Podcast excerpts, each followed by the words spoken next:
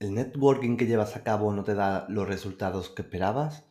¿Quieres ampliar tu red de contactos y que esta a su vez te reporte más clientes y proyectos importantes?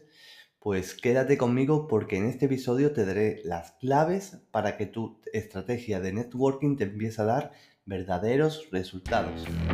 Bienvenidos a Posicionate con Daniel Bocardo, el espacio dedicado al SEO, el marketing y los negocios online. Quédate conmigo y escalemos juntos a lo más alto.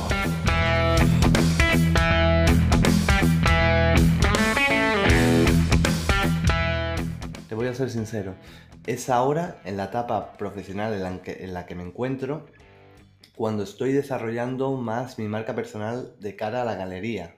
Es decir, yo tengo una marca personal desarrollada, pero dentro del sector, directores de marketing, CEOs, directores comerciales, influencers, etc.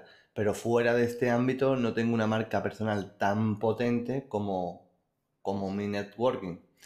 Pero déjame que te diga algo, gracias a que en su momento me centré en generar una marca personal en el ámbito profesional, es decir, gracias a que en su momento desarrollé mi estrategia de networking, hoy día puedo trabajar en grandes empresas en grandes proyectos y con grandes influencers. Y gracias a todo ello, en este episodio puedo darte las claves para que tu estrategia de networking empiece a darte los resultados que a mí me dio la mía. Así que vamos con, así que vamos con ello. Tenemos que partir de la base que desarrollar una estrategia de networking es como desarrollar una marca personal, solo que nos centraremos en desarrollarla entre profesionales del sector y no de cara a los consumidores como tales. Es decir, estaríamos desarrollando una estrategia P2P o professional to professional, que traducido pues sería de profesional a profesional. Tenemos que entablar conexiones, sinergias y relaciones con profesionales a los cuales podamos servirles para futuros proyectos, ¿no? Ahora te voy a dar unos tips que estoy seguro que te van a ayudar muchísimo a la hora de desarrollar tu estrategia de networking. El primero de ellos es apunta a los tomadores de decisiones. Los tomadores de decisiones son aquellas personas que tienen el poder de decidir en las empresas o en los proyectos. Directores comerciales, directores de marketing, CEOs, recursos humanos, etc. De poco sirve relacionarnos con personas que no tienen el poder de tomar decisiones ni de influenciar a la hora de contratar un servicio. Ojo, mucho ojo, que no quiero decir que no te relaciones con estas personas, sino que tengas en cuenta que existe una probabilidad de éxito menor que si lo haces con personas influencers y con personas que tienen el poder de tomar decisiones. Segundo tips es busca la complementación. A veces se da el caso en el que surgen pues alianzas en las cuales tú puedes resolver la necesidad de una persona que está a cargo de un servicio y esa persona puede solventar una necesidad que tú tengas en ciertos momentos futuros o presentes. Este tipo de alianza suele funcionar cuando la persona con la que te relacionas está a cargo de una empresa o un proyecto en el cual ofrecen unos servicios paralelos a los tuyos. Por ejemplo, vamos a poner un ejemplo. Empiezas a tener relación, no sé, con un director comercial de una agencia de comunicación, la cual tiene pues clientes bastante importantes. Es muy probable que esta agencia no tenga, por ejemplo, un departamento de diseño web, de SEO, de social media, etc.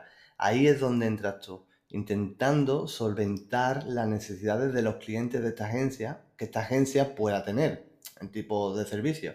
Si la agencia de comunicación, por ejemplo, tiene un cliente potencial o un cliente importante que necesita social media y esa agencia de comunicación no tiene ese servicio, pues tú entras ahí para solventar esa necesidad. Por otro lado, puede que tú tengas un cliente que necesite pues, un servicio de una agencia de comunicación. Bueno, pues ya tienes ahí la alianza con esa agencia de, marketing, de comunicación, perdón. Eh, intenta tener relación con varias personas de distintas agencias, pero eso sí, que ofrezcan servicios diferentes unas con otras, que no compitan entre sí mismas. Ojo que yo hablo aquí, eh, hablo en este caso, en este ejemplo, de una agencia, pero podría tratarse de cualquier tipo de empresa o cualquier tipo de sector. Y el siguiente tip es la competencia no tiene por qué ser competencia. Yo mismo, yo, yo mismo he trabajado y trabajo en proyectos en los cuales he sido invitado por compañeros de profesión. En muchas ocasiones la persona que te contrata puede incluso llegar a ser un competidor directo. Es decir, una persona que trabaja exactamente en lo mismo que tú.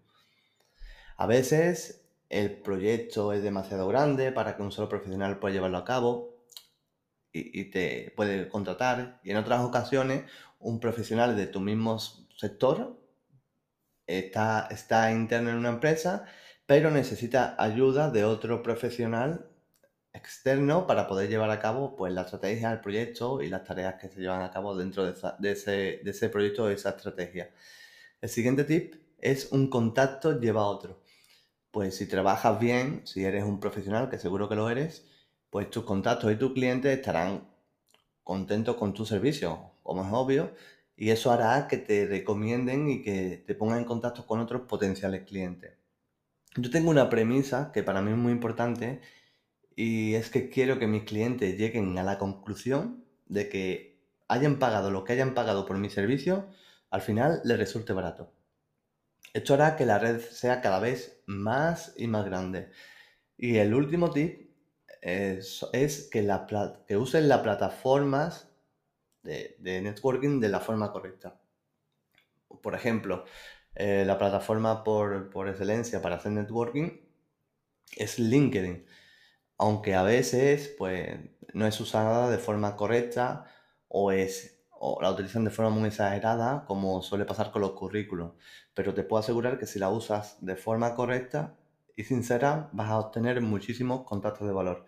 En segundo lugar, para mí se encuentra Facebook y no de la manera convencional que todos lo usamos.